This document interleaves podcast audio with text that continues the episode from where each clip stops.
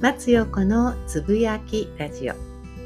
この放送では私松陽子の知識や経験をもとに日常の出来事や考えをシェアしたりフォロワーさんからのご質問にお答えしながらリスナーの皆さんと新たな気づきを共有していきます。皆さんいかがお過ごしですか？インナービューティーインストラクターの松陽子です。私は普段ボディワークやボディワーカーの養成育成講座やセミナーイベントなどの講師心理カウンセラーやヒーラーなどをしています。11月17日。今日は逗子はね曇り空です。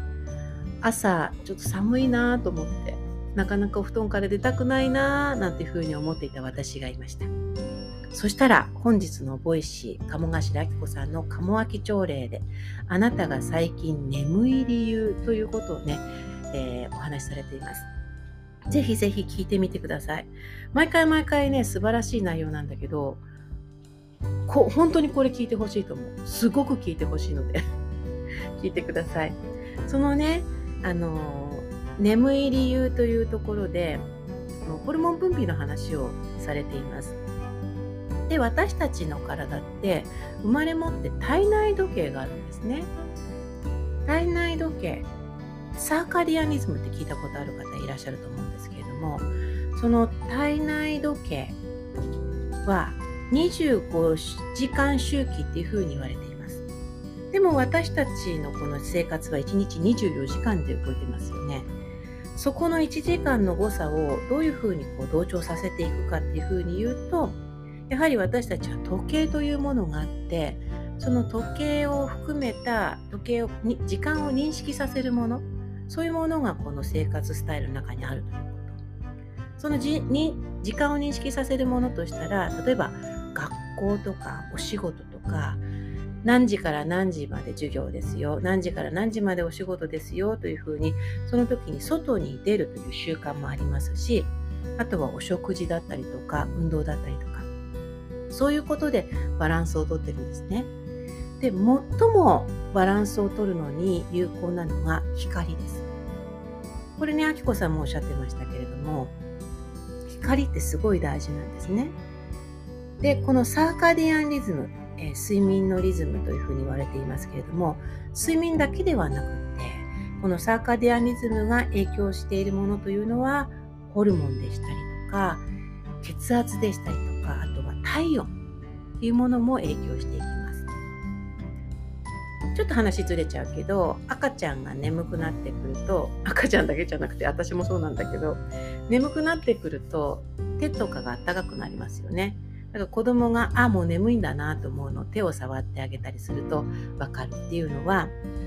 えー、寝ている時に内臓をねお休みさせたいので外に外に体温をね放出させて内臓をね穏やかな状態にするっていうためにこう手が熱くなったりするんですね。なのでこの体温調節もサーカディアンリズムにはものすごく影響されています。で、今光っていうふうに言いました。えっと、鴨明朝礼で言っている、ああの、あきこさんがおっしゃってるので、その、セロトニン、メラトニンのね、どういうもの食べたらいいよというものはぜひ聞いてください。ただ、あの、睡眠ホルモンと言われているメラトニン。これは脳の消化体というところから分泌されるんですがこれの原料がセロトニンなんですね。なのであきこさんがおっしゃっているセロトニン分泌に良い食べ物それを摂取するということとやはり朝日を浴びるってすごい大事です。朝日を浴びるそれからリズム運動もすごい大事ですね。私が作っているリスタルなんてもってこいなんですけど。あのウォーキングとかね。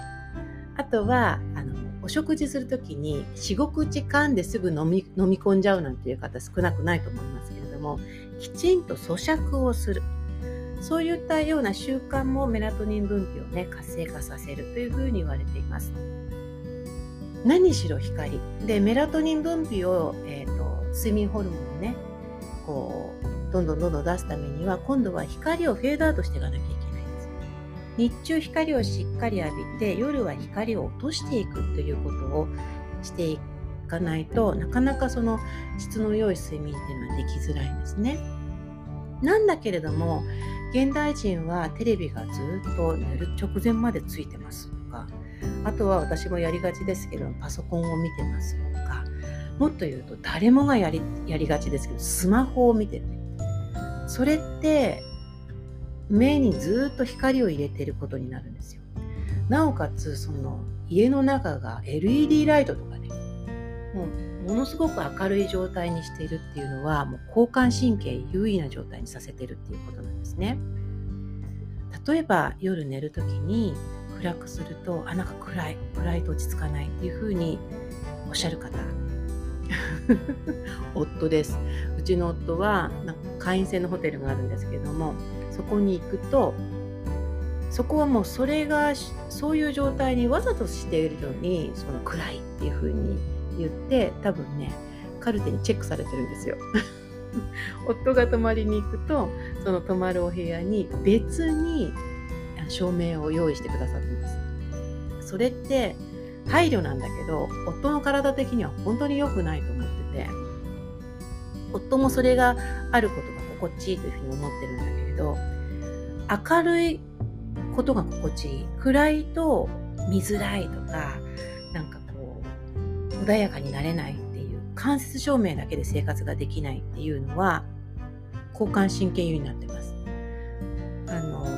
副交感神経と交感神経のバランスが乱れているってことにつながっているというふうに感じます。うちの夫みたいな方いらっしゃいませんか？朝日を浴びてそして日中ね光の中で行動して夕方からだんだん夜にかけては間接照明を落としていく。